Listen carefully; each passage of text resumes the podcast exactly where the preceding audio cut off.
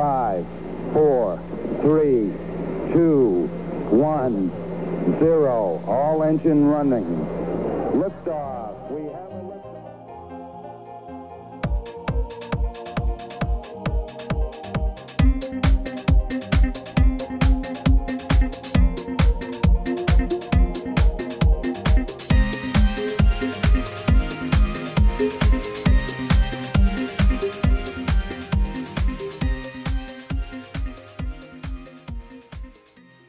안녕하십니까. 조강의 사센트 청취자 여러분. 아, lifetime learner. 미국 사는 두 아재들의 유쾌하고 유익한 수다. 한국과 미국 스타트업 tech 기업 이야기 조강의 사센트 107번째 방송을 시작하겠습니다. 네. 안녕하십니까 강박님. 잘 지내셨어요? 네, 잘 지냈습니다. 아, 목소리가 굉장히 피곤해 보이시는데요?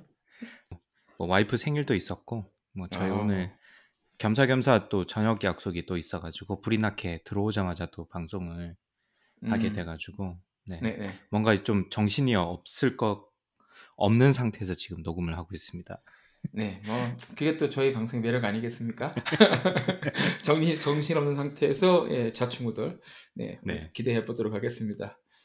네, 뭐 지난 저희 본방 꽤 오랜만인데 그죠? 네네. 뭐 인터뷰와 임 대표님 인터뷰하고 실리콘밸리 그리고 서울 그쵸. 소식 좀 듣고 그랬는데 뭐 그동안 어떻게 지내셨습니까?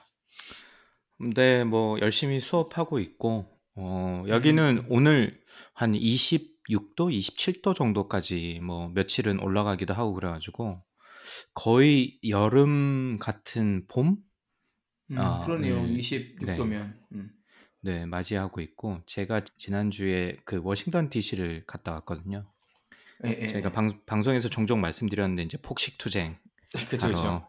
가끔씩 이렇게 도시에 나가가지고 한식을 그동안 먹지 못했던 한식을 어, 엄청나게 어, 단기간 동안 들이붓고 온다는 표현이 적절할 것 같은데 예, 미국 사는 시골에 사시는 분들은 아마 다 공감하시지 않을까 싶습니다. 그래서 어쨌든 갔는데 어, 막 가는 때가 타이밍이 저희가 의도한 건 아니었는데 그때가 이제 사실 DC도 그 벚꽃이 꽤 유명하잖아요. 그래서 음. 벚꽃 축제 기간에 딱 걸려 있더라고요. 네. 그래서 저도 이제 그 DC의 벚꽃을 처음 봤는데 어, 네. 생각보다 꽤 볼만 하더라고요. 그래서 아주 어. 많은 사람들이 왔었는데 저희는 이제 다운타운에서 묵어서 아침 조식 먹자마자 바로 가가지고 생각만큼 그렇게 붐비지는 않았는데 그래도 사람들이 제법 왔고 다시 동네에 돌아왔었는데 돌에 돌아오니까 이 주변 분들이 야 여기 10년을 살아도 한 번도 못 맞췄다 타이밍을 아 근데 니네는 참 잘했다 이런 말씀 많이 하시더라고요. 아, 그래요? 아, 역시 이게 참 서울 사는 사람들이 63빌딩 안 가본다고 가까이 살면 또 잘 안 가게 되는 것 같아요. 아 맞아요. 예. 근데 뭐 물론 그 뭐 저도 정확한 역사는 모릅니다만은 DC에 일본에서 뭐 좀 예. 로비를 위해서 오래전에 꽤 많은 투자를 해가지고 이 맞- 일- 그 벚꽃을 많이 심었다는 이야기를 듣긴 했는데 뭐 그런 정치적인 백그라운드를 떠나서 일단 갔는데 사람들도 많이 즐기고 있었고 그날 날씨가 참 좋았어가지고 제 페이스북에 사진도 좀 공유 드리긴 했는데 참 그 뭐 여기저기 조금씩은 피어 있는데 그렇게 이제 물 뭐 호수 같은 어 음, 음. 그곳이랑 물이랑 그 다음에 벚꽃이랑 워싱턴에 있는 기념탑 이렇게 어울리니까 굉장히 멋있긴 하더라고요 그림상. 그러게요. 뭐 엽서 이런 데서는 보던 거였었는데 페이스북에서 네. 보여가지고 와 멋있다 생각했었습니다. 그 MBA 수업은 어떠세요? 이번에 이번 학기 처음 하신다고 그러셨잖아요. 네네네. 네. 그 저희가 이제 MBA 수업을 쪼개가지고 7주만 수업을 하거든요.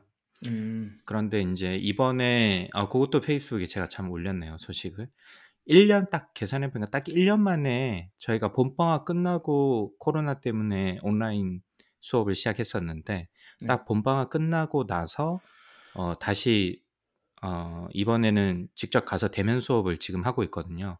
음. 그러니까 진짜 정확히 딱 1년 만에 다시 학교로 돌아가서 교실에서. 학생들이랑 예, 수업을 하는데 처음에 좀 그 좌충우돌 했었어요. 왜냐하면 이게 학교 교실 내에서도 뭐 6피트나 이런 거리 때문에 어, 아주 큰 강의실을 빌렸어야 돼가지고 생각만큼 이 소리도 빽빽 질러야 되고 강의실이 크다 보니까 그래서 좀 음. 많이 힘이 빠지기도 하고 3시간 수업 한국에서는 뭐 3시간 수업 하시는 분들이 많아 가지고 그렇게 피곤함을 못 느꼈는데 또 안 하다가 3시간 수업을 마스크를 쓰고 하려니까 진짜 첫 시간은 집에 와서 파김치가 됐다는 말이 적절할 만큼 오자마자 제가 완전 녹초가 됐는데 지금 인제 한 중간쯤 와 있는데 지금은 뭐 아무래도 대학원생이다 보니까 학생 학부생들 비해서 참여나 이런 것도 좀 어 적극적인 편이고 어 음. 그래서 재밌게 수업을 하고 있습니다. 저는 뭐 개인적으로 꽤 만족을 하고 있고 다만 이게 수그 쪼금 더 강의실이 작아 가지고 예전처럼 어 좀 원활한 discussion을 했으면 좋겠는데 그게 좀 잘 안 되는 것 같아서. 당 아직 강의실이 뭐 엄청 대형 강의실을 지금 쓰거든요. 그러니까 저기 뒤에 있는 친구들은 이야기를 해도 잘 안 들리고 음. 예 막그 그것도 서로 인제 마스크를 쓰고 있다 보니까 그런 좀 애로사항은 있는데 어쨌든 첫 MBA인데 재밌게 잘 하고 있습니다. 네. 사실 그렇게 하더라도 줌보단 나을 것 같아요, 제 생각에. 아 네. 그 네. 비교가 안될 그죠. 안 되죠. 네. 예. 그래서 최근에 어 학생들이랑 그 work from home에 대해서 discussion을 한 적이 있었어요. 그래서 네네. 어 그게 뭐 단순히 직장의 어떤 업무 뿐만이 아니라 뭐 사실 직장의 업무들도 아마 코로나가 끝나더라도 아마 많이 바뀔 것 같다는 예측도 많고 그런 아티클들도 굉장히 많은데 그 지금 니네가 느끼기에요. 제 제일 힘든 면이 무엇이냐 했을 때 차라리 work from home은 나은데 대부분 학생들이 일이랑 공부를 지금 병행하고 있으니까 그래서 음. 버추얼로 일을 하거나 그런 경우도 종종 있더라고요. 그래서 음 음. 일은 괜찮은데 공부는 정말 버추얼하니까 진짜 1도 도움이 안 되더라라는 친구들도 굉장히 많더라고요. 그래서 음. 제가 우스갯소 웃으면서 "아 미안하다. 내가 다 어 못난 탓이다."라고 이야기를 하니까 "어 네가 어너 때문은 아니고." 하면서 하하하 웃었던 적이 있는데 어쨌든 뭔가를 배운다는 부분 특히나 이렇게 좀 서로 소통이 좀 많이 필요하고 단순히 어떤 지식을 뭐 어떤 공식을 외운다거나 이런 거 같은 경우는 그래도 줌이 효과가 있을 것 같은데 그거를 좀 넘어선 어떤 의사소통이나 상호작용이 좀 필요할 경우에는 이 버추얼의 한계가 분명히 좀 있는 것 같습니다. 아무리 기술이 그렇죠.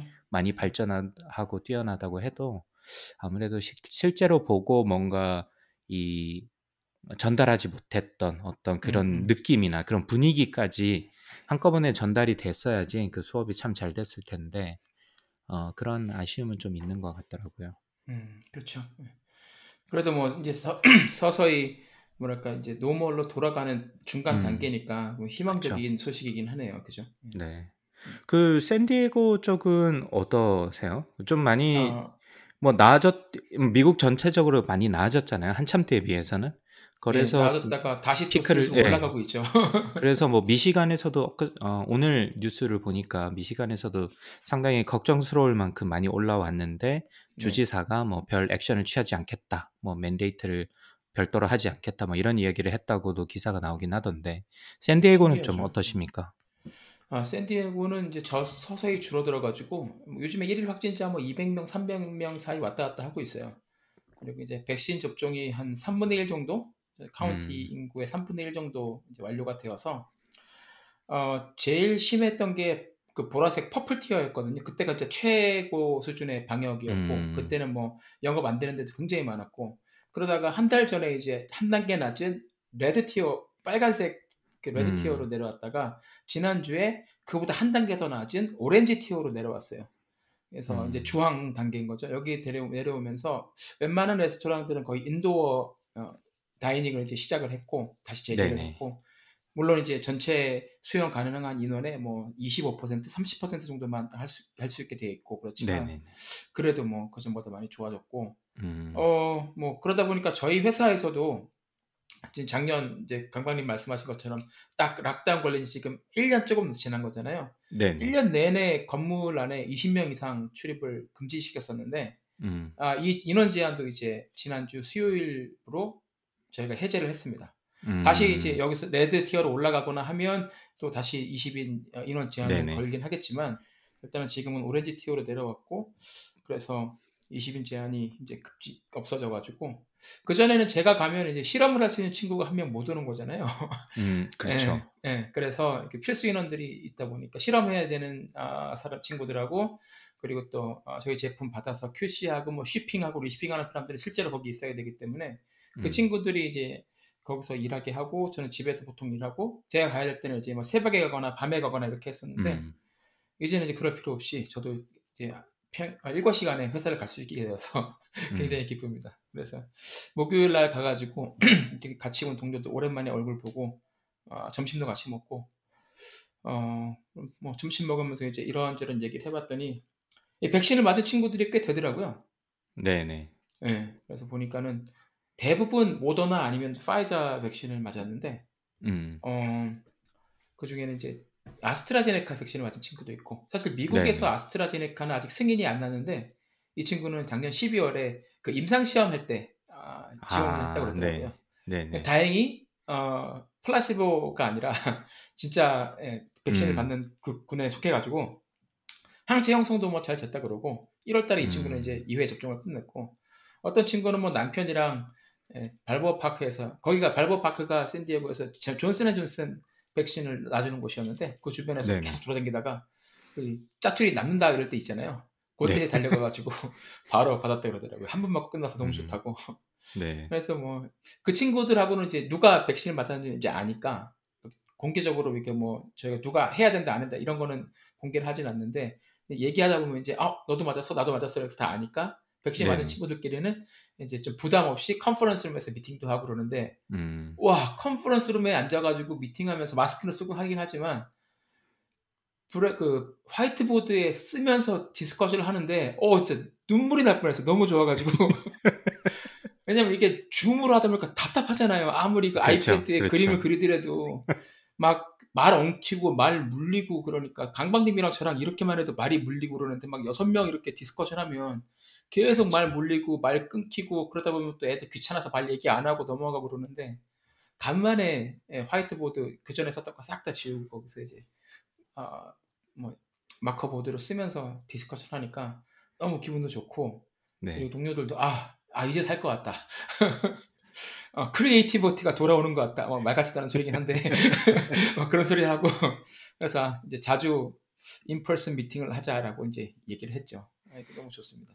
네, 뭐 오죽하면 저도 그날 첫 돌아가는 날 너무 좀 느낌도 새롭고 마치 처음 교수 임용돼 가지고 수- 음. 교실에 처음 들어갈 때처럼 그런 느낌 들어서 제가 셀카까지 찍어 가지고 여기 페이스북에 봤어요. 예, 올리기도 했었으니까 참 뭐 사실 이런 일이 없었으면 이런 느낌을 못 받았을 텐데 그 그렇죠. 일상의 소중함이라는 단어를 저희가 엄청 많이 썼었잖아요 지난 1년 그렇죠. 동안 네, 뭐. 아직까지 완벽하진 않지만 그래도 조금은 뭐 나아지는 것 같아서 뭐 쪼방님도 그렇고 저도 그렇고 빨리 한국에 또 한번 가서 저희 인터뷰했던 분들도 또 뵙고 어, 그쵸. 또 만나고 싶었던 분들 만나고 맛있는 한국 음식도 좀 먹고 그런 날이 빨리 왔으면 좋겠네요. 맞습니다. 아, 물회 먹어야 돼요, 물회. 보셨군요. 네, 네. 그 문제의 아, 작품을 보셨군요. 네, 문제의 작품. 넷, 뭐, 이제 2주의 픽은 아닌데, 넷플릭스에 네. 올라온 낙원의 밤에 한번, 뭐, 시간 남으신 분들은 보시기를 추천드립니다. 올- 올해 2021년 최고의 먹방이 아닐까 생각이 들 정도로 아주 잘, 잘 만든 먹방입니다. 네, 할, 한라산 소주와 함께. 한라단 소주와 함께, 그쵸. 술을 안 좋아하는 제가 보더라도 이게, 오, 입맛을 다실 정도로. 네, 아주 잘 만들어진 제, 어, 작품? 예, 작품이 아니라 작품이었습니다. 네, 뭐 아, 쪼방님은 뭐- 별로 아니었던 것 같은데 저는 그래도 뭐 재밌게 봤어요. 아, 보셨어요? 어. 네, 뭐 스포일러라 가지고 말씀드리긴 그렇지만 음, 음, 좀 음, 음. 뭐 네, 화끈한 느낌도 좀 들고 그래서 저는 사실 뭐 그렇게 뭐 군더더기 없고 깔끔하긴 한데 이제 신세계라는 것에 기대를 기대치가, 하고 봤기 때문에 네. 예. 그래서 아 이건 뭐지? 이런 생각이 들었습니다. 빨리 박훈정 감독님이 신세계 2로 돌아오시길 바라면서 네 조광의 4센트 예. 강박님의 2센트부터 시작해 보도록 하겠습니다. 네, 저는 오늘 어, 제 페이스북에는 많이 올리긴 했는데 리비안이라는 음, 어, 전기차 회사에 대해서 이야기를 조금 해보려고 합니다.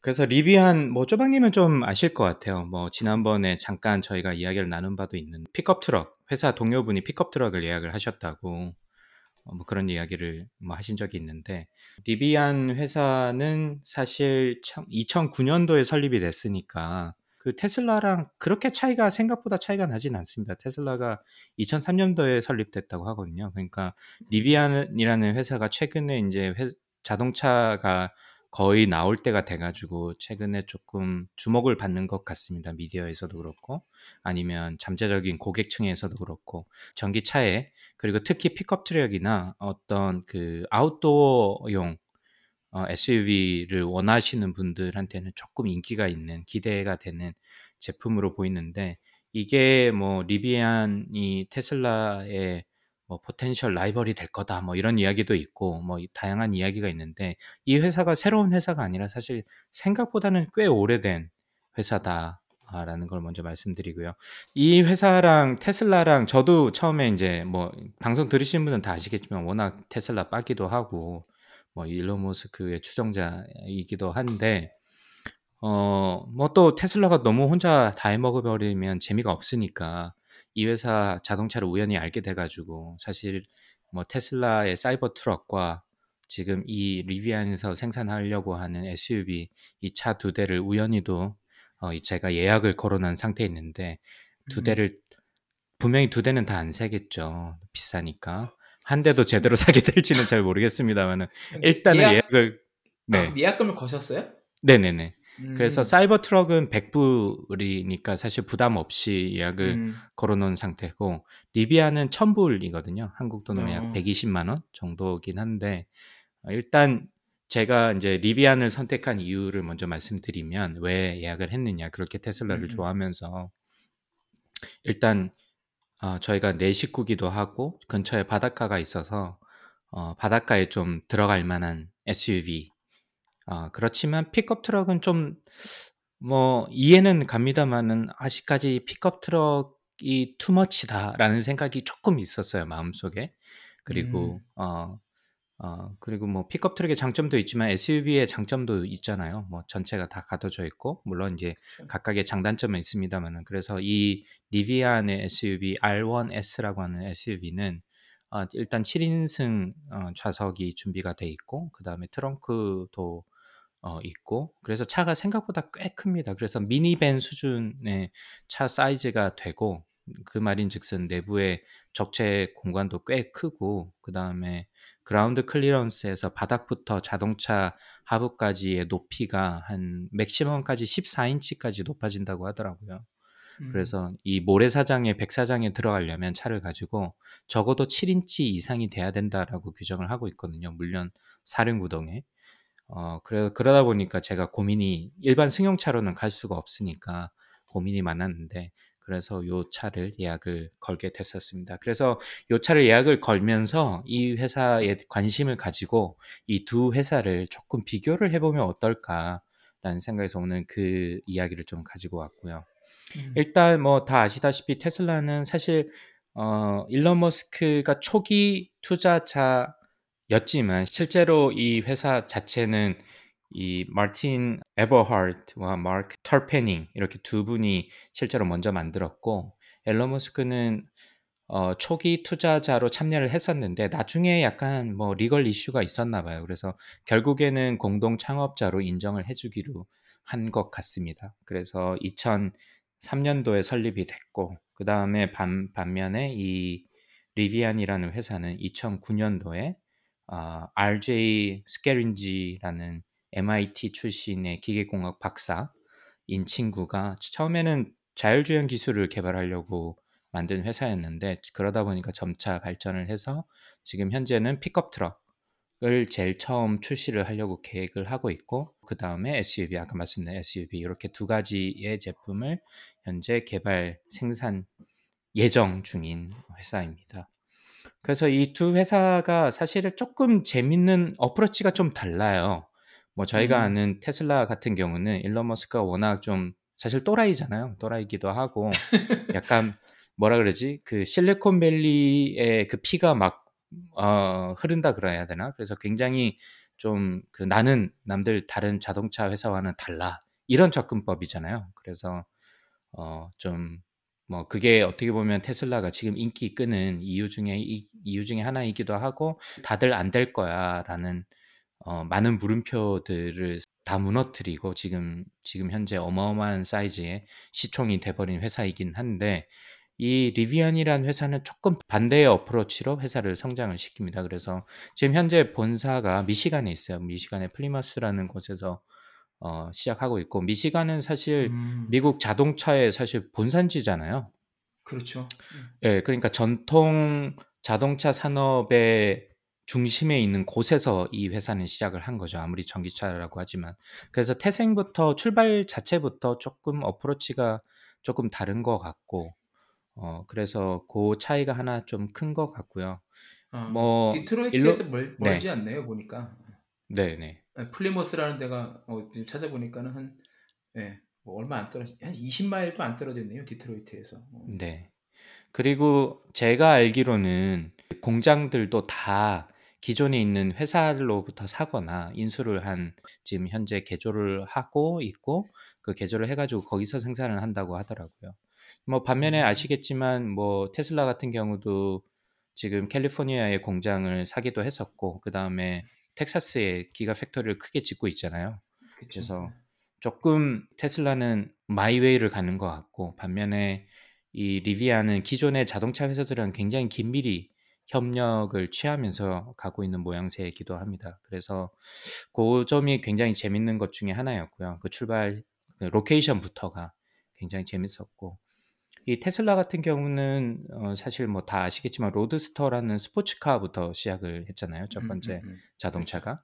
어, 그게 사실은 좋은 선택이었던 것 같기도 해요. 왜냐하면 전기차가 처음에 나왔을 때 사람들이 많이 걱정을 했던 부분이 이게 자동차 일반 내연기관 자동차와 어떻게 성능을 비교를 하겠느냐 이런 회의적인 시각이 굉장히 많았고 한번 충전해가지고 가는 거리도 짧았고 뭐 그런 회의적인 시각을 어, 이 전기차를 통해 가지고 이게 내연기관 자동차의 어떤 슈퍼카만큼 혹은 그 이상의 성능을 낼 수 있다라는 것을 보여주면서 전기차가 일반 사람들의 인식을 바꾸는데 성공을 했다고 보거든요. 음, 그래서 그런 의미에서는 이 테슬라가 로드스터라는 스포츠카부터 시작한 거는 굉장히 좋은 choice였다고 보고 반면에 이제 약간 어떻게 보면 후발주자인 리비안 같은 경우는 고민이 많았을 것 같아요. 왜냐하면 일반 자동차로 가기에는 기존 자동차 회사들이 꽉 잡고 있는 마켓이기도 하고 그 다음에 전기차나 어떤 좀 독특한 형태의 전기차로 가려니 테슬라가 워낙 이미 기존 시장을 먹고 있기도 하고 그래서 고민이었을 텐데 좀 재밌는 어프로치가 이 리비안 같은 경우는 그래서 픽업 트럭 미국 사람들 미국 마켓에 아, 아주 그 사실은 굉장히 큰 마켓을 차지하는 픽업 트럭. 그러니까 어떻게 음, 보면 틈새 시장은 아니지만 기존 시장 중에서 자기가 잘 할 수 있는 그 다음에 사람들이 원하는 형태의 전기차 그리고 테슬라가 들어가지 않았던 곳을 먼저 타겟을 한 것으로 보입니다. 그래서 이 그 픽업 트럭을 먼저 계획을 하고 그 다음에 아웃도어형 그러니까 사람들이 캠핑을 한다거나 이런 외부 활동이 굉장히 많은데 아니면 그 오프로드 같은 좀 이 하드코어 팬층이 있는 그 시장을 특별히 노려가지고 여기를 전기차로 뚫, 뚫고 음, 시작하면 좋겠다라고 타겟을 한 approach 자체도 좀 이 두 회사가 좀 다른 것 같아요. 그래서 그 부분도 굉장히 재미있고 사실 테슬라는 저희가 압니다만은 지금 현재 중국 마켓에도 그렇고 한국의 수입차 시장에서도 2위인가 1위인가 정도 하는 것 같더라고요. 그래서 아 그래요? 뭐 음, 예, 많은 시장에서 테슬라가 상당히 잘하고 있고 어 그래서 성공을 이미 어떻게 보면 숫자로 증명한 셈인데 이 리비안 같은 경우는 이 선택이 과연 어땠을까라는 부분에서는 아직까지는 검증이 되진 않았죠. 그래서 아마 올 여름부터 픽업 트럭이 아마 5월 달부터 첫 번째 delivery가 시작이 될 테고 그 다음에 한 한 달쯤 뒤부터 이 SUV가 딜리버리가 되고 어, 그 다음에 저 같은 경우는 그러니까 일반 사람들 그게 launch edition이 어, 이번 올해 에 delivery가 되는 거고 일반 그 delivery는 내년 초부터 시작이 되는데 과연 이 자동차들이 얼마만큼 수요가 있을지는 그때 가봐야 알 것 같습니다. 그래서 그때 내년 아마 초 중반 정도에 아마 이 어, 리비안의 결과를 조금 말씀드릴 수 있, 있지 않을까 싶고요. 음, 사실 픽업 트럭으로 잡은 거는 그 좋은 선택인 것 같기는 한데 미국에서 워낙 인기가 많은 어 뭐랄까 차종이잖아요. 픽업 트럭이라는 게. 네네. 예, 근데 이제 픽업 트럭을 좋아하는 미국인들 보면 보통 그냥 연비나 이런 거 전혀 신경 안 쓰고 그렇죠. 어, 덩치하고 그리고 이제 음, 얼마나 힘, 이게 뭐. 마력이 예, 힘이 좋은가 막 지- 픽업 트럭보다 몇 배는 더 큰 뭐 캠핑 그 카라든지 네, 어, 그 트레일러들을 뒤에서 막 끌고 다니고 그런 그럴 때 쓰기 때문에 네이 맞아요. 전기차가 그만큼의 그런 이제 뭐랄까 욕망도 대체해줄 수가 있으면 채워줄 수가 있으면 어, 생각보다 좋은 아, 그 생각보다 빨리 시장에 들어와서 성공을 거둘 수 있을 것 같다는 생각이 드는데 예, 그 픽업 트럭을 사랑하는 사람들의 뭐랄까 구매력을 어떻게 끌어올 수 있을 것인가 그게 음. 굉장히 좀 뭐 성공의 성공과 실패를 가르는 예, 기준이 되지 않을까 가끔씩 그런 생각이 들더라고요. 네, 맞습니다. 그래서 뭐 이게 한 7만 불대거든요. 지금 현재 나오는 자동차 둘 다. 픽업 트럭이 음, 음. 한 1000불 정도 더 싸고 그다음에 뭐 SUV가 있는데 둘 다 7만 불 정도 수준이니까 사실 상당히 비싼 차죠. 비싸죠. 그러니까 미국에서 가장 인기 많은 픽업 픽업 트럭이 이제 포드사의 F 그 150이잖아요. 150. 네, 네. 그게 이제 아, MSRP가 보통 한 3만 불 전후니까 한 두배 음. 이상 비싸긴 한 거죠. 디자인이나 이런 기능들을 보시면 좀 고민을 많이 한 흔적들은 보입니다. 그래서 음, 음. 뭐 기존의 배터리로 한 300마일에서 400마일 정도 가서 이 거리에 대한 걱정도 많이 든 것 같기도 하고 음. 뭐 예를 들면 어 뒤에 뭐 자동차 뒤에 공간을 좀 만, 특별한 공간을 만들어 가지고 어 거기에 뭐 특별히 수납할 수 있는 공간도 좀 많이 만들고 그 다음에 뭐 전기 제품을 한 세 개 정도까지 꽂아서 쓸 수 있는 뭐 그런 시스템도 있고 그렇게 하다 보니까 좀 고민을 많이 한 흔적은 보이는데 아까 말씀드렸던 그런 가격 차이나 어떤 기존 이 실제로 미국의 어, 레드넥들이 가지고 있는 그런 어, 이미지나 이 개솔린을 좋아하는 이 사람들의 어, 그 방안 그것을 어떻게 바꿀 수 있을까는 고민되는 것 중에 하나인 것 같긴 합니다. 근데 뭐 사실 기름값이 또 보니까 어마어마하게 들더라고요. 픽업 트럭 이 보니까. 어마어마 들죠. 예, 특히 예, 예. 캘리포니아 같은 경우는 요즘 기름값이 거의 5불을 향해 가고 있어요. 갤런당. 오, 네. 그래서 부담스럽긴 한데 보니까 지금 뭐 F50 같은 경우도 보니까 지금 그 전기차랑 같이 쓸 수 있는 하이브리드형으로 나오고 있긴 하네요. 조금 다른 것 중에 하나는 또 이그 리비안 같은 경우는 포드로부터 지원을 받기도 했었고 투자를 좀 받았었거든요. 그래서 음. 포드로부터 한 500 밀리언을 투자를 받았고 그리고 아마 조금 뉴스를 따라오신 분들은 아시겠지만 아마존으로부터도 투자를 받았어요. 그래서 그죠. 음. 예, 그래서 조금 더 사람들이 이 회사에 관심을 가지고 있고, 그 다음에 아마존에서 투자를 받으면서 아마존의 delivery 트럭을 어, 수주를 한꺼번에 같이 받았습니다. 그래서 같은 스케이트보드 플랫폼이라고 하는데 지금 그 트럭이랑 SUV랑 같은 형태의 밑에 보드를 쓰고 있거든요. 배터리가 들어간 부분. 그 밑에 깔리는 그 부분을 그 플랫폼 위에 이제 껍데기를 얹어서 이게 픽업 트럭이냐 아니면 SUV냐 이렇게 가는데 아마 같은 그 플랫폼 위에서 트럭 형태로 만들어서 아마 아마존에 납품을 할 것 같은데 일단 나 아마존에서 그 주문을 한 주문을 했으니까 거기에 대해서 기대치도 상당히 있는 게 사실인 것 같고요. 그래서 어, 또 다른 재밌는 펑션은 그 알렉사 기능이 탑재된다고 합니다. 그래서 어떤 기능일지는 사실 잘 모르겠지만 아마 지금 현재 알렉사에서 들어가는 다양한 기능들 플러스 자동차에 특화된 어떤 기능들이 잘 접목이 된다면 상당히 재밌는 형태의 어, 어떤 UI를 가진 자동차가 나올 수도 있을 것 같아요. 뭐 아직까지는 안 나와서 어떤 뭐 기능들을 이 알렉사나 어떤 음성 그 인식 어시스턴트를 통해 가지고 할 수 있는지는 모르지만 지금 뭐 회사 차원에서 광고를 할 때 이 차들은 이런 기능을 탑재할 예정이라고 이야기를 했으니까 앞으로 이 기능들이 어떤 식으로 탑재가 돼서 어떤 인터페이스를 보여줄지는 상당히 기대되는 부분이기도 하고요. 그래서 이 회사가 이런 식으로 약간 다른 approach를 타고 있는 게 굉장히 재밌는 것 같고 앞으로 점점 더 이 이 리비안도 픽업 트럭이랑 SUV뿐만이 아니라 세단도 제가 알기로는 계획 중이라고 이야기를 하고 있고 하다 보니까 이제 점차 이 테슬라랑 어, 경쟁을 할 할 수 있을 것 같고 특히나 이 리비안과 생각보다 젊지 않은 이 리비안이라는 회사와 어, 테슬라의 경쟁 그리고 거기에 루시드라는 회사까지 껴서 한번 쭉 어, 살펴보시면 어떨까 싶습니다. 네, 2022년 강광님이 어, 테슬라 사이버 트럭을, 트럭을 사실지 아니면 리비안의 예, 픽업 트럭을 사실지 한번 예, 관심 있게 지켜보시고 둘 중에 하나라도 사시는 순간 예, 특집 들어갑니다. 나는 왜 네. 사이버 트럭을 샀는가? 아니면 나는 왜 사이버 트럭을 버렸는가? 둘 중에 하나를 픽업 아, 픽업 해가지고 저희가 예, 그 특집 방송 한번 하도록 하겠습니다. 네, 물론 두 개 다 못 살 가능성도 크다. 말씀드립니다. 아, 예, 전기차가 사- 사실 비싸긴 비싸요. 가솔린 네. 차보다. 예. 그러니까요. 그 사이버 트럭도 사실 생각보다 싸게 나오긴 했는데 음. 뭐 거기에 자율주행 기능을 넣고 막 이렇게 이런저런 부가 서비스를 넣다 보면 사실 이 차도 뭐 6만 불이 넘어갈 것 같으니까 음, 음. 이게 싸진 않죠. 사실. 싸진 않죠. 예. 네. 그 자율주행 기능 그거 하나 넣는 데만 거의 만 불 정도가 이제 옵션으로 붙으니까. 네. 근데 그거를 안 넣고 쓰자니 뭔가 테슬라인데 T가 빠진 것 같은 느낌이라고 해야 되나? 아니면 테슬라인데 테슬이 빠지고 라를 사는 느낌이라고 해야 되나?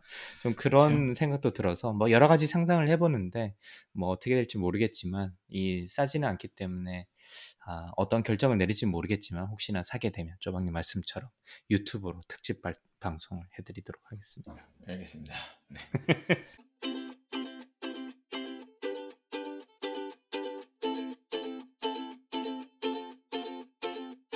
자 그러면 조방님은 오늘 어떤 소식 들고 오셨습니까? 네, 뭐 전기차랑 좀 비슷한 맥락의 이야기인데 사실 전기차 같은 경우도 예전부터 언젠가는 석유를 쓰지 않고 전기로 갈 수 있는 차가 나올 것이다. 친환경 차가 나올 것이다. 이렇게 얘기 상들을 하고 언젠간 나올 것이다 했었는데 설마 뭐 이렇게 금방 나와서 상용화가 되겠어? 되겠어 했는데 음. 이제 테슬라를 필두로 해서 점점 많아지고 있잖아요. 그렇죠. 근데, 예. 근데 오늘 제가 갖고 온 건 3D 프린팅 기술을 이용을 해서 집을 짓는 거예요. 그래서 어우. 3D 프린터, 예. 사실 3D 프린터로 작은 뭐 부품을 만든다거나 아니면 취미로 뭔가를 만들거나 뭐 이런 것들은 있었는데 3D 프린터로 이제 집을 만든다는 거는 사실 어떻게 보면 상상에 더 가까웠던 그런 컨셉이었는데 그렇죠. 네. 네, 몇 년 전부터 이제 3D 프린터를 만든 집이다 하면서 이제 올라오긴 했었는데 어떻게 보면 다들 이제 자동차 회사들이 전시회에서 내놓는 컨셉카 같은 개념 음. 그런 느낌이었죠. 어 멋있긴 하고 이쁘긴 한데 뭐 사람들이 실제로 거기서 살 수 있겠어? 뭐 건축 음. 허가가 떨어지겠어? 뭐 이렇게 사람들이 생각을 했었죠. 아니면 저게 뭐랄까 경제성이 있겠어? 뭐 이런 생각을 했었는데 어 작년부터 시작해서 유럽도 그렇고 미국에서도 어, 3D 프린터 기술로 만든 집이 만들어지고 실제로 매물로 나왔어요. 어, 그래서 네. 예, 보고서 어 신기하다 한번 조광의 2센트, 4센트에서 한번 던져보면 재밌겠다 싶어가지고 네네. 오늘 한번 얘기를 해볼까 합니다. 네. 예, 그래서 보면 이게 누가 세- 지금 미국에서 그 법적으로 허가를 받은 최초의 3D 프린터 하우스인가에 대해서는 지금 두 회사가 지금 막 싸움을 하고 있어요. 내가 먼저다, 네가 먼저다. 예, 그런데 그냥 편의를 위해서 먼저 만든 회사를 가지고 얘기를 해보면 네네. 미국의 S, SQ4D라는 회사가 있습니다. 이 회사가 네. 미국에서 처음으로 이제 합법적인 허가를 받아서 3D 프린팅 공법을 이용해서 집을 지었어요. 그래서 이 집을 뉴욕주에 있는 아, 코버튼이라는 칼버튼이라는 곳에 음. listing을 했어요. 그래서 가격이 어, 네. 20, 예, 29만 9천 달러입니다. 30만 어. 불이니까 4, 3억 한 뭐 4천억 원 정도 되는 거죠? 아, 3억 4천만 네. 원 정도? 예. 네네. 그 정도 되는데 이거 3D 프린팅은 이제 뭐 다들 이제 아시지만 3D 프린팅은 예를 들어서 플라스틱을 이제 살짝 녹여서 이제 돌려가면서 이제 한 층 한 층 한 층 쌓아가는 거잖아요. 그- 그, 러면서 한층 그렇죠. 쌓아가면서 네. 예, 얘들은 얘들이 열을 가하든지 뭐 자외선을 쬐, 쬐어가지고 얘들이 굳으면 그 위에 또 하나 올리고 올리고 올리면서 이제 적층해서 만드는 건데 이 유튜브에서 보면 얘들이 집을 만드는 구조도 똑같아요. 대신에 플라스틱 녹은 게 아니라 콘크리트를 쓰는 거죠. 음. 그래서 콘크리트를 가지고서 돌아가면서 한 층 한 층 한 층 쌓아 올라가는 거예요. 음. 그러니까 딱 그냥 스케일만 작게 해서 보면 그 케이크 왜 그 위에 크림 쌓아 올리는 동그랗게 쌓아 올리는 느낌이 있잖아요. 둥글둥글 네네. 크림 쌓아 쌓아 올리는 것처럼 그렇게 쌓아 올려가지고 집을 만드는데 어 이렇게 만들어서 아까 30 사- 아, 29만 9천 불 그러니까 30만 달러에 올린 집이 그냥 작은 집이 아니에요. 이게 크기가 1900 square feet입니다. 음. 그러니까 작진 않죠. 그러니까는 그렇죠. 한국으로 하면 이 요즘에는 제곱미터로 쓰니까 한 176 제곱미터 그리고 음. 이제 저희 같은 이제 아재들 같은 경우는 평이 더 와닿잖아요. 53평 크기니까 굉장히 어, 크죠. 그러네. 예. 네. 네, 1층짜리 싱글 하우스고 그리고 이제 3베드룸, 1베드룸의 이제 싱글 하우스인데 콘크리트를 하나씩 하나씩 사서 만들고 그리고 정말 재밌는 건 이 인터 CEO가 인터뷰를 했는데 이 53평짜리 하우스를 짓는데 굉장히 시간이 적게 들었어요. 얼마 들 걸렸을 것 같으세요, 강광님? 그냥 생각해 보셨을 때? 그래도 아무리 빨라도 그냥 일반적으로 짓는데도 이 정도 사이즈의 집이면 제가 요, 요즘에 이제 저도 집 사야 돼가지고 계속 보고 있잖아요. 그죠, 그죠. 저, 적어도 한 4개월에서 6개월? 빨라도 그죠. 그 정도니까 일반 이제 전통적인 어, 네. 시스템으로 봤을 때 미국 같은 맞아요. 경우는 나무로 대충 짓잖아요. 한국처럼 맞아요. 진짜 나무로. 대충 짓죠. 네.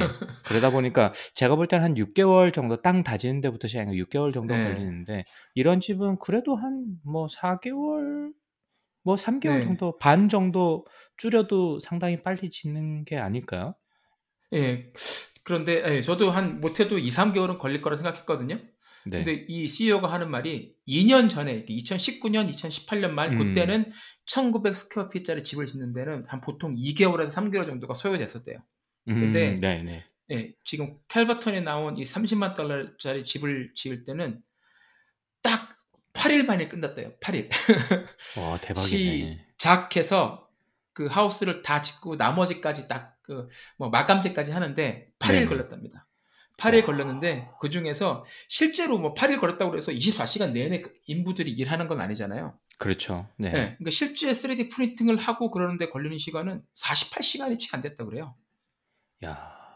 거기다가 이 53평짜리 싱글 하우스를 짓는데 동원된 인부는 딱 3명. 아, 진짜 그게 엄청 더 크게 예. 와닿네요. 예. 그래서 보통 미국에서 뭐 나무로 만든 집이라고 그래도 평균적으로 집을 짓는데 들어가는 공사 비용이 막 100이라고 치면 그 중에 한 40% 정도가 이제 인건비로 들어가는데 왜냐면 목수들도 오셔야 되고 그렇죠. 뭐 이렇게 네. 많이 들어와야 되니까 그게 그냥 3포 3명으로 딱 줄어들어 버렸고 거기다 이거 3D 프린팅 하는데 들어간 재료비가 딱 6천 달러였답니다. 700만 원 정도. 야, 그럼 많이 많이 남겨 먹네요. 그렇죠. 많이 남겨 먹죠. 예. 근데 이게 이게 이 동네에서 어, 음. 같은 평수에 53평 정도 되는 싱글 네. 하우스가 어, 가격이 이 한 50에서 60만 달- 달러 정도 되는가 봐요. 아, 그래서 네. 예, 이, 이 주택이 나왔는데 거의 반값에 나온 거죠. 네, 그러, 그래가지고 오픈하우스를 한다고 진로에 딱 올라간 순간 주말에 차량이 거의 400대가 몰렸다. 그러니까 사람들이 나와서 보고서 이제 일단은 너무 신기하니까 너무 싸니까 그렇죠. 새 집인데 네. 싸니까 와서 보고 아 이게 콘크리트로 만들었구나. 그래서 보고 나서 나가지고 이제 인터뷰를 하는데 아 이 가격에 이 크기를 여기서 새 집으로 살 수 있다는 건 상상할 수가 없는 일이다. 음, 음. 네. 가격이 너무 많이 들어서 나는 관심이 있어서 와봤다라고 얘기를 하더라고요.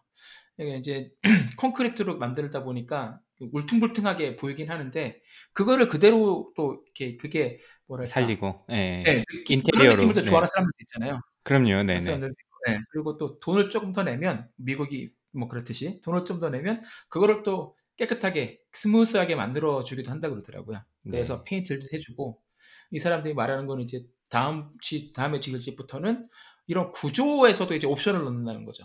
음, 그래서 네, 3D 프린터에서 그냥 그 프로그램 디자인 파일만 싹 바꾸면 되는 거잖아요. 그렇죠. 네. 네, 들어가 어디는 푹 들어가 있고 어디는 뭐 튀어나오고 그리고 이렇게 뾰족뾰족한 지붕 일, 참편 일률적인 게 아니라 뭐 지붕을 돔 형식으로 만든다든지, 만든다든지 음, 음. 아니면 곡선을 굉장히 아름답게 집어넣어 가지고 그런 거 좋아하시는 분들이 있으면 그렇게 해서 할 거다라고 얘기를 하더라고요. 그 지금 말씀하신 저도 지금 사진을 보고 있는데 네. 기사를 검색해 가지고 네, 네. 뭐 아마 조금 검색해 보시면 나오니까 금방 찾으실 수는 있을 것 같은데 보니까 이 어떤 방의 벽 구조 그러니까 거실이랑 네. 방 이걸 구분하는 벽이 그러니까 약간 구형 그러니까 에, 이걸 뭐라 그러지? 곡선으로 돼 있는 보통은 이게 직각으로 그죠. 보통 돼 있잖아요. 그게 나중에 저도 들은 얘기인데 요즘 집보러 많이 다니까 이렇게 곡선으로 이 이런 걸 내긴 내는데 일단 나무로 하게 되면 엄청나게 돈을 많이 왜냐면 이거 손으로 일일이 다 깎아야 되는 거잖아요. 그렇죠. 네, 그래서 맞아요. 이렇게 돼 있는 걸 좋아하시는 분들이 많은데 이게 상당히 비싸다 이런 얘기를 들었는데 여기는 보니까 이게 주변에 이렇게 이 그 구조가 꺾이는 부분이 다 90도가 아니라 약간 곡선 형태로 물론 3D 맞아요. 네. 프린트니까 여기 틀에 위에다 올리면 되는 거니까 그죠. 이게 이거를 상당히 쉽게 구 어, 만들 수 있을 것 같다는 느낌에서 좀 인테리어의 자유도 면이 훨씬 더 높을 것 같기도 하고 그죠. 물론 음, 스피드는 뭐 말할 필요도 없습니다만은 음. 그리고 미국 집을 보시면 대부분 나무라 가지고 이 한국에서 오신 분들은 사실 야 이게 집이 돼 이런 정도로 조금 걱정하시는 분들이 많은데 이것도 콘크리트니까 또 얼마나 또 튼튼하겠어요. 그죠. 어, 예, 그러다 보니까 사람들이 이 가격이면 사실 뭐 혹할 수 있을 것 같기도 해요. 네, 예. 인상적이네요. 그리고 네. 맞습니다.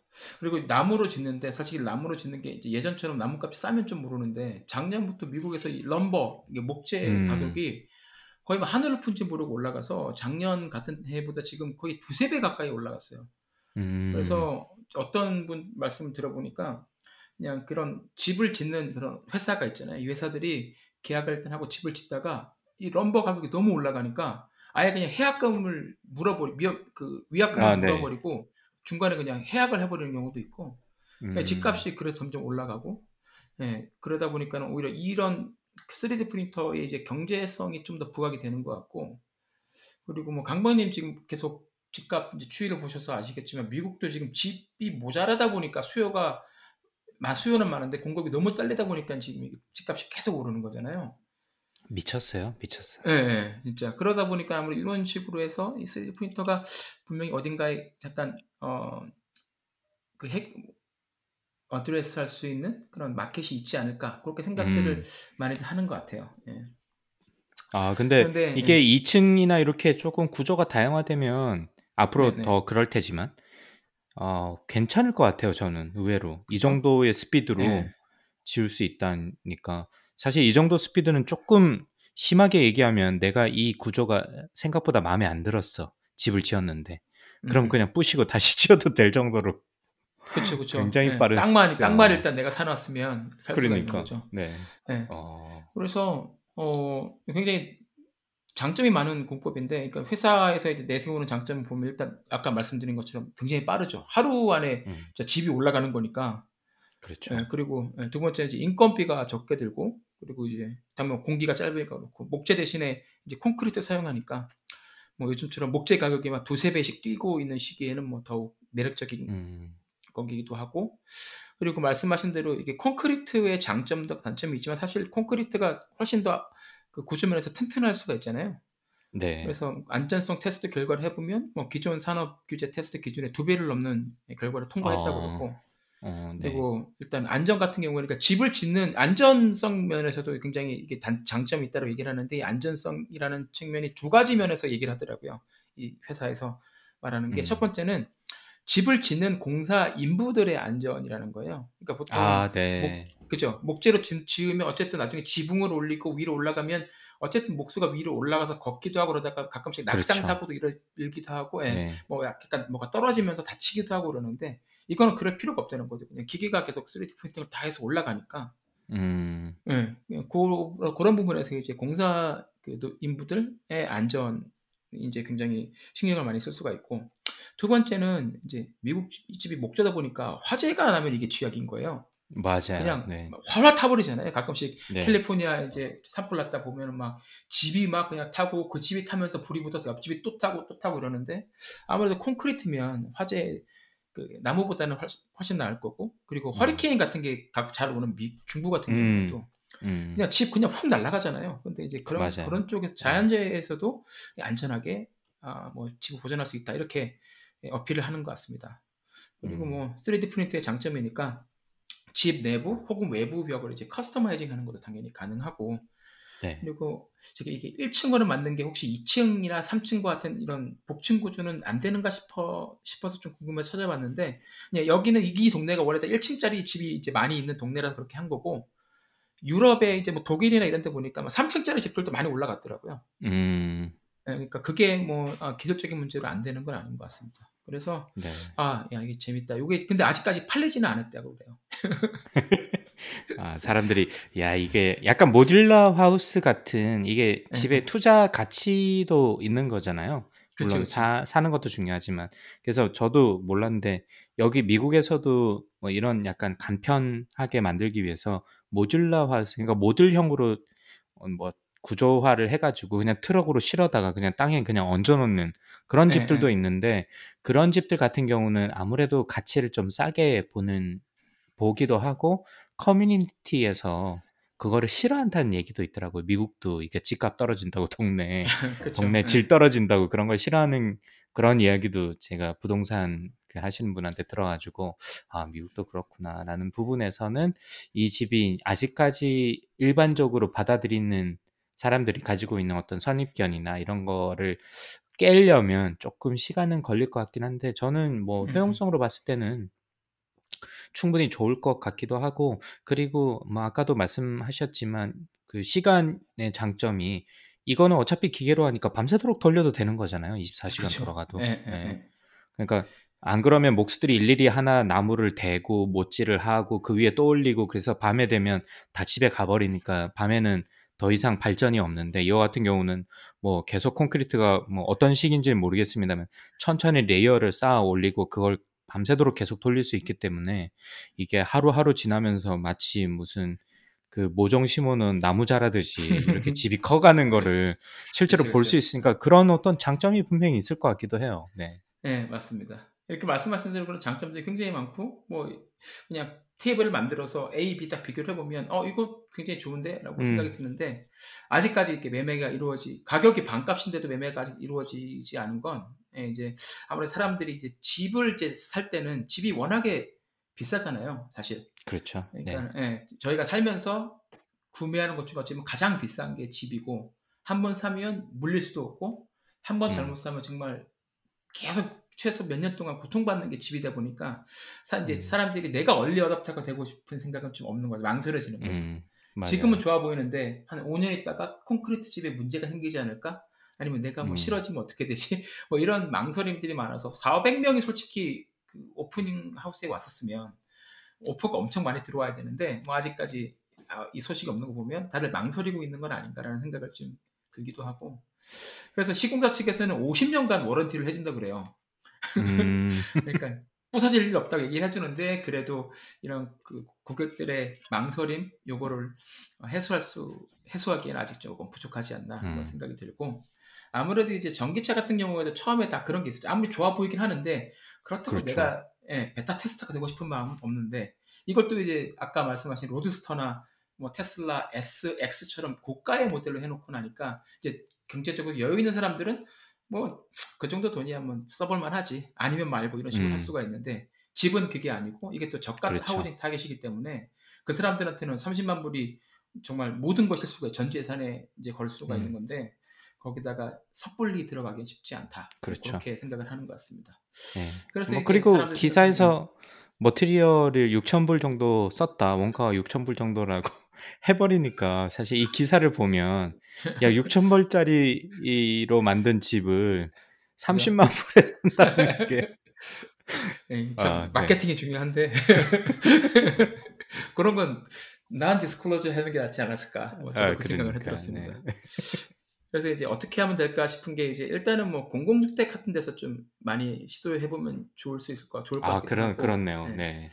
네. 그리고 이제 최근에 이제 아무래도 뭐 집이 있다가 집을 조금 더 증축시키거나 아니면 미국 집에 이제 집이 한 채가 있고 백야드가 있는데 백야드에다가 또 이렇게 아파트먼트라고 그래가지고 오피스 같이 하나씩 더 만드는 것 사람들도 음, 많잖아요. 음, 그럴 음. 때 이제 이런 걸 쓰는 건 그거는 좀 부담이 덜 하잖아요. 아무래도 큰 그렇죠. 사는 것보다는 이제 그렇게 하는 사람들이 이제 집의 가격이 맞다면 그리고 이쁘게 만들 수 있다고 생각이 되면 뭐 그렇게 아, 시도해 볼수 있을 것 같기도 하고 뭐 휴가지 등에 이제 그런 데서 이색적인 모양으로 지은 집, 뭐 스머프가 음. 사는 그런 집이라든지 음. 동글동글하고 뭐 이거 구형의 집들을 이제 만들어 놓을 수 있으면 그것도 괜찮을 것 같기도 하고 아프리카 같은 데서는 이제 콘크리트가 아니고 진흙이랑 무슨 곡물 같은 걸 섞어서 친환경 소재로 만든 집들을 만든다고 그러더라고요. 콘크리트로. 음, 네, 음. 이런 쪽으로 한번 가보는 것도 아, 굉장히 좋을 것 같다 그런 생각이 들었습니다. 그래서 아직까지도 뭐이 상상력이 이제 더 많이 필요한 분야인 것 그 단계인 것 같고요. 제 생각에는 예. 근데 아까 말씀드렸던 그 말씀하셨던 그, 그 집에 애돈으로 뒷뜰이나 이런데 예, 뭐 이게 조그만한 어떤 창고 네네. 차고 같은 만드는 거는 그죠. 창고 같은 거 만드는 건 좋은 네. 아이디어인 것 같아요. 저희 옆집이 작년 여름에 조그만한 그걸 제가 뭐라고 부르는지 모르겠어요. 그 조그만한 창고를 하나 만들었거든요. 잔디 네. 깎개도 넣고 그, 보니까 그쵸, 거기 필요하죠. 예, 예, 총 같은 것도 넣어 놓 넣어 놓으시고 그러시던데 계속 막 자랑하면서 보여주시던데 근데 그거를 짓는데 어, 전기가 들어가니까 조금 일이 복잡해졌나 봐요. 그러다 보니까 음, 좀 음. 오래 걸렸는데 그래도 제 뚝딱거리는 게 한 한 보름 정도는 뚝딱거렸던 것 같거든요. 제가 느끼기에. 네. 그러니까 이, 이런 형태로 만약에 고만한 사이즈를 짓는다면 제가 볼 때는 한 뭐 이틀도 안 걸릴 것 같은데 하루면 그렇죠? 네. 네. 실제 돌아가는 뚝딱 10시간이면 것 되, 같으니까. 되지 않을까요? 네. 네. 네, 그러니까 자고 일어나면 완성돼 있는 거지. 완성되어 있는 거죠. 예. 그것도 이제, 이제 뭐 소재 쪽에서 조금만 더 개발이 잘 된다면 굳이 음. 콘크리트가 아니라 뭐 진흙 같은 친환경 소재를 할 수 있으면 그것도 또 굉장히 음. 좋은 selling point가 될 수 있잖아요. 그렇네요. 네. 예, 그러니까 뭐 치- 친환경 뭐 진흙으로만 3D 프린팅을 한 집 위에다가 뭐 태양열 패널을 얹어가지고 이거는 정말 그러면 그 안에서는 그냥 어, 모든 것들을 자연에서 가져와 가지고 짓고 그리고 계속 그 에너지도 그걸로 쓰는 거니까 그런 컨셉들도 괜찮은 것 같고 뭐 하- 사막 같은 데서 그렇게 쓸 수 있다면 역시 네. 사업을 하신 분이라 다르네. 하여튼 뭐 예, 신기하고 저는 이게 실제로 허가를 받아서 쓰- 그 마켓에 나올 거라고 생각을 못했었는데 어, 이렇게 음. 된걸 보고 깜짝 놀랐습니다. 그래서 아까 제가 처음에 말씀드릴 때 이 회사랑 다른 회사가 우리가 처음이다 미국에서 처음이다라고 막 싸운다 그랬잖아요. 네네. 그 회사가 그러니까 두 번째 회사가 뉴욕 롱아일랜드에 거의 비슷한 크기의 집을 거기도 29만 9천 불에 내놨어요. 음. 근데 이제 이 회사가 사실 이 집을 만든 건 작년이 먼저였는데 그 리걸하게 퍼밋을 받아서 만든 건 음. 작년에 만들었는데 그 매물로는 안 내놨던 거죠. 그러니까 음. 그러다가 이제 다른 회사가 롱아일랜드에 매물로 내놓으니까 이 사람들도 어 이 마케팅 기회를 놓치겠다 싶어 자기들도 급하게 내놓으면서 우리가 음. 처음이지롱 이러니까 걔들이 야, 니들은 그냥 안 했다가 두 번째로 리캐스팅 된 거고 그 실제로 상업화 그러니까 뭐죠 그 부동산 시장에, 매물로 나온 예. 거는 우리가 처음이다. 뭐 서로 지금 막 굉장히 예, 옥신각신하고 있습니다. 뭐 근데 무슨 의미가 있겠습니까 저희한테 그게. 근데 이제 소재 쪽만 조금 더 개발이 잘 되고 음. 아무래도 상상력이 많은 이제 건축가분들이나 뭐 이런 분들이 이제 합쳐지게 된다면 어, 3D 프린팅 하우스가 아, 주변에서 자주 보이는 그런 일도 멀지 않 멀지, 멀지 않았다라고 생각이 들었습니다. 그래서 오늘 아, 조강의 센트에 아, 4센트에 한번 가져와 봤습니다. 야, 그러고 보니까 뭐 3D 프린터로 집을 짓고 전기차를 타고 다니고 자율주행되는 자동차를 타고 다니고 예전에 저희가 이제 물론 아재 얘기입니다만은 저희가 어렸을 때 만화에서만 보던 그런 시대가 그죠? 실제로 저희가 죽기 전에 볼 수 있겠네요. 그죠. 그때 막 그 초등학교 다닐 때 그때 국민학교지만 국민학교 때 포스터나 글짓기 뭐 2020년에 미래는 어떨까 뭐 이런 거 많이 했었잖아요. 그러니까요. 예, 예. 예. 자동차가 날아다니고 뭐 오토 그러니까 자율주행이 되고 뭐 이게 되고 저게 되고 있었는데 상당 부분 뭐 안된 것들도 많았지만 그래도 꽤 많은 부분에서 현실화가 된 것들도 있고 그리고 그쪽으로 나아가는 예, 음, 방향인 거죠. 뭐 화성을 간다는 것도 지금 당장 가능한 건 아니지만 언젠가는 또 갈 그렇죠. 있을 것 같기도 하고 네. 정말 재밌습니다. 상상하는 사람들이 확실히 세상을 바꾼다는 말이 맞는 것 같아요. 네. 잘 됐으면 좋겠네요. 3D 프린터로 만든 그죠? 집. 예, 네. 저희도 집 뒤에다가 나중에 뭐, 예, 뭐 창고라도 하나 만들 수 있도록 예, 가격이 좀 싸졌으면 좋겠습니다. 네, 네. 네, 조강의 4센트. 네, 강박님은 전기 차 픽업 트럭 회사인 리비안에 대해서 말씀해 주셨고 저는 3D 프린터로 만든 아, 하우스에 대해서 이야기를 해보았습니다. 네. 네, 그러면 간만에 돌아온 이주의 pick 시작해 보도록 하겠습니다. 자, 강박님. 네, 저는 오늘 그 넷플릭스 사실 이거 너무 유명한 거고 그 임정욱 센터장님이 어, 대표님이 어, 말씀하셔 가지고 이걸 다시 추천하는 게 의미가 있나 싶은데 저는 사실 최근에 봤거든요. 넷플릭스의 나의 아저씨라는 드라마인데 이게 최근에 아이유하고 네. 이성균 씨 나오는 건가요?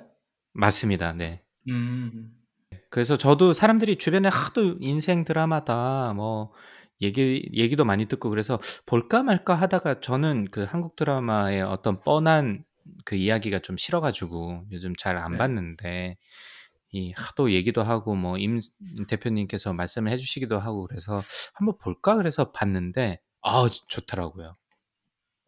어떤 제가 좋았던? 예. 제가 좋았던 면은 그냥 그 사실 미국에 와서는 그걸 많이 못 느끼는 것 같아요. 못 느끼긴 한데 이 한국에서 직장인들이 느끼는 그 고충, 그 다음에 이 쓸쓸함, 그 다음에 인제 거기서 골목길을 걷는 장면이 굉장히 많이 나오거든요. 이성균 씨가 어 대중교통을 주로 이용을 하는데 지하철을 타고 올라와서 집까지 투벅투벅 걸어가는 장면이 참 많이 나오는데 그래서 참 어떻게 보면 굉장히 슬픈 공감되면서 슬프고 물론 뭐 긴 중간에 큰 스토리는 말씀을 안 드리겠습니다마는 그 느낌 그 드라마 전체에 흐르는 느낌이 도시에서 살면서 이 각박한 사회생활을 하기도 하고 사회생활 중에서 그 다음에 회사에서 일어나는 각종 그런 시기와 질투와 뭐 압력들 그 다음에 거기서 희생되는 사람들 어 살아남기 위해 발버둥 치는 사람들 뭐 이런 것들이 잘 섞여 가지고 어 참 '그랬었지. 아 한국이 그랬었다.' 도시 생활의 좀 애환 같은 느낌이라고 할까요? 그래서 그런 게 좀 많이 느껴져 가지고 어 상당히 재밌게 끝까지 봤습니다. 그래서 한 일 한 편이 1 시간이 쪼끔 넘거든요. 총 16부작이니까 16 시간이 아 넘게. 걸리는데 맞아요. 좀 긴데 뭐 어떤 분은 뭐두뭐2 배속으로 봤다 이러시는데 저는 그냥 그 진짜 정주행 했거든요, 처음부터 천천히. 근데 음. 참 좋았고 저는 아이유라는 가수자 배우를 잘 몰랐어요, 사실은. 뭐 음악을 음. 알긴 했지만. 근데 어 뭐 그 친구도 참 잘 그 배역에 잘 맞게 잘 나왔고 뭐 이성균 씨는 워낙 유명한 분이기도 하고 거기서도 참 이렇게 힘든 가장의 모습 그다음에 직장 중간 허리층의 모습들을 잘 표현해 주셔 가지고 아참 재밌게 봤던 어 근데 쪼끔 뭐 어떤 분이 그렇게 써 놓으셨더라고요, 커뮤니티에. "2 번은 보기 싫다." 아어 그래요? 말씀을 해 어허. 주셨는데 예. "너무 인생 드라마긴 한데 2 번은 보기 싫다."라는 음. 말씀을 들었는데 아 네. 그래서 특이하네. 이 음. 네. 그참 이게 왜냐하면 좀 전반적으로 흐르는 감정이 좀 굉장히 좀 슬프거든요. 그래서 어. 예. 그게 뭐 이렇게 쥐 어우 울어, 울어 이렇게 쥐어짜는 어떤 어그 울음이 아니라 그냥 그 특히나 인제 가정이 어깨 무거운 어깨와 회사 생활의 고달픔 그다음에 도시 생활의 각박함 그런 것들이 그냥 이게 아주 기저에 깔려 가지고 막 이렇게 사 서서히 이렇게 슬픔을 던진다고 표현을 해야 될까? 좀 그래서 어. 아 그냥 '현대 생활을 잘 표현한 것 같다.' 인제는 미국 생활에서 저는 인제 느끼진 못하지만 어 가족의 소중함이나 뭐 이런 등등의 어떤 메시지들이 그냥 천천히 다가오는 듯한 느낌이라서 한국 생각이 참 많이 났어요. 거기서도 음. 아까 낙원의 밤이 그 먹방 최고의 먹방이라고 말씀하셨잖아요. 근데 예예. 거기서도 이렇게 그 항상 돌아가면 집에 들어가기 전에 집에 그 선술집 같은 데 들려 가지고 뭐 소주 이런 음. 걸 먹는 장면이 나오거든요. 근데 뭐 저도 술을 그렇게 즐기는 많이는 먹었습니다마는 어릴 때 한참 때 많이는 먹었습니다마는 뭐 그렇다고 되게 찾거나 즐기는 편은 아닌데 그걸 보면서 '아 맞다. 그런 소주의 그 스디슨 맛이 떠오르는 그리고 땡기는 그런 느낌이 들어가지고 아 그랬었지라는 생각이 들었으니까 혹시 많이들 보셨겠지만 쪼박님처럼 혹시나 안 보신 분들을 위해서 한번 보시면 어떠실까라는 생각에서 추천을 드립니다. 아, 넷플릭스에서 보실 수 있고요. 네. 네, 이게 그 넷플릭스로 들어가면 추천으로 항상 뜨더라고요. My Mister 해가지고 아 이게 나의 네. 아저씨인가 보다 싶었는데 이선균 씨랑 아이유가 나와서 저는 당연히 그런 뭐랄까 롤코, 아 로맨스 코미디, 로맨스 뭐? 이런 예. 예, 예.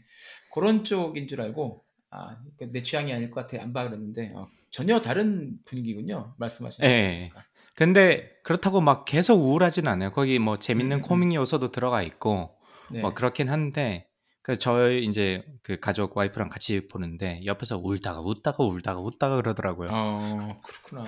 예, 그러니까 알겠습니다. 너무 이렇게 슬프다고 이렇게 막, 막 울어, 울어 이런 건 아니고, 그냥 뭐, 네, 뭐 생각이, 아, 그랬었지, 막, 막 추억을 돋게 만든다 그래야 되나? 직- 뭐, 쪼방님도 음. 직장 생활을 해보셨으니까 한국에서 조금이라도 네. 뭐, 보시면 아마, 아, 그랬었지, 뭐 이런 생각이 좀 많이 나실 것 같은 드라마가 아닌가 싶습니다. 그래서 네, 저는 알겠습니다. 이제 진짜 간만에 한국 컨텐츠를 소개시켜 드리는 것 같아요. 그래서 음. 넷플릭스에 있긴 하지만 한국 컨텐츠 네. 나의 아저씨 다시 한번 추천을 드리고요. 쪼박님은 오늘 어떤 pick을 들고 오셨습니까? 예, 저도 넷플릭스인데 어 이거 뭐 하나는 이제 지난주 그 저희 신나리님하고 정재영님하고 얘기했었던 거기서 추천해드렸던 Formula One 네, Drive to. Survive 시즌 3가 지난달에 나와서 이거를 제가 1회부터 10회까지 또 자 정주행을 했습니다. 예. 근데 이번에는 고무적인 건 제 아내인 사라님도 같이 봤어요. 오, 그러니까, 예, 시즌 1, 2 볼 때는 아, 뭐 그런 걸 보냐 그러더니 시즌 2 마지막을 지나면서 이제 사라님도 완전히 빠졌던 거죠. 아 이게 음, 차량 F1이라는 이야기가 아니다. 예, 예, 레이스를 이제 주, 주제를 레이스를 소재로 한 다큐멘터리긴 한데 안에 들어가 있는 내용들은 그게 아니구나라는 걸 깨달은 그렇지. 거죠. 그래서 예. 사라님은 시즌 1부터 지금 다시 하나씩 하나씩 정주행을 하고 계시고 저는 시즌 3를 다 봤는데 아, 네. 특히 여기서 뭐 아, 시즌 3의 에피소드 3편을 보면 거기가 이제 1등 하는 팀이 있어요. 그래서 음. 메르세데스 벤츠가 1등을 하는데 다- 각 팀마다 드라이버가 두 명이거든요. 음, 그러면 이제 둘 중에서 한 명이 잘할 거 아니에요. 그죠? 그렇죠. 예. 근데 한 명이 잘하고 내가 이 재밌는 게 이 사람들이 자기들이 순위가 드라이버들의 개인 순위도 매겨지고 팀 순위도 매겨지는데 이 많은 드라이버들이 팀 순위는 별로 신경 많이 안 쓰고 자기 음, 개인 순위도 그렇게까지 신경 안 써요. 대신에 팀메이트는 이겨야 되는 거예요. 왜냐면 맞아, 맞아. 다른 네. 팀한테 지면 핑계가 있어요. 저 차가 좋아서 그런 거지. 그렇지. 예, 얘기 예. 있는데 똑같은 차를 가지고서 같은 시 같은 시간에 같은 투력에서 도는 거니까 팀메이트한테 지는 거는 못 참는 거예요, 이 사람들이. 음, 그래서 보면 지금 뭐 관심 있는 분들 아시겠지만 메르세스 팀의 1번 드라이버인 루이스 해밀턴이 지금 거의 8년째 계속 우승을 하고 있고 2인자가 계속 2등만 하고 있는데 이게 음. 생각해 보면 그런 거죠. 회사 생활에 대입을 해 보면 한 저희 회사에 한 800명 정도 직원이 있는 팀인 회사인데 거기서 저희 팀이 너무 잘해가지고 저랑 제 이제 동료 둘이서 너무 잘해서 회사가 네, 전 세계에서 1등이고 그것도 막 거의 8년 내내 어마어마한 흑자를 내고 성과급도 음. 받고 뭐 난리가 나요. 그러면 그 회사에 있는 800명 중에 799명은 너무 행복한 거죠. 나만 빼고. 아니, 2등 하는 친- 사람만 네. 빼고. 네, 그래서 그 2등 하는 그 친구, 예, 그 드라이브의 에피소드인데 그게 굉장히 마음에 와닿았고 예, 음, 보시면 좋을 것 같고요. 그리고 이제 또 하나 말씀드리면 낙원의 밤 그 전에 이제 풀린 건데 그 한국어로 어떻게 번역이 되는지 모르겠어요. Coded Bias라고 해서 네. 인공지능이 가지고 있는 편견에 대한 다큐멘터리예요. 그래서 나오기 전부터 음. 기대를 했었는데 약간 조금 지루하긴 한데 사실 근데 그 던지는 메시지는 굉장히 묵직하고 그래서 보시면 재- 재밌을 것 같습니다. 한국 자막도 나오더라고요 요즘에는. 음, 이거는 MIT 미디어랩에 있는 대학원생인데 흑인 대학원생이에요 여성분인데 네네.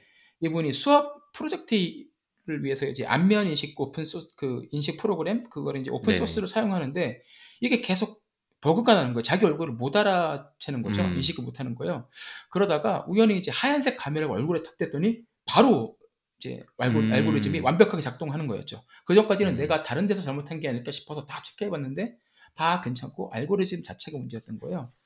그래서 이제 IBM, 구글, 뭐 페이스북 등의 안면 인식 프로그램을 가지고서 해봤더니 이제 요즘에 이런 machine learning이나 이런 인공지능은 데이터를 가지고서 이제 트레이닝을 시키는 거잖아요. 그렇죠. 근데 네. 그 데이터라는 게 이제 대부분 백인 남성들의 얼굴이 굉장히 많다 보니까 이 음. 프로그램이 백인 남성들의 얼굴은 100% 인식을 하는데 음. 유색인 남성들은 한 90%대로 떨어지고 특히 유색인 여성들은 거의 60%대예요. 맞출 수 있는 비율이. 음. 그걸 보고서 이 사람이 아 이게 아, 인공지능이 이제 보다 보니 인공지능 결국 이게 인류의 역사를 통해서 계속 내려온 여러 가지 차별 그리고 내재되어 있는 편견들이 이 데이터를 통해서 학습되게 되- 되게 되면 오히려 더 큰 차별을 만들 수도 있고 더 큰 문제를 일으킬 수가 있다. 근데 요즘은 사실 인공지능에 대한 기대를 넘어서 맹신하는 그런 뭐 분위기들도 되게 많잖아요.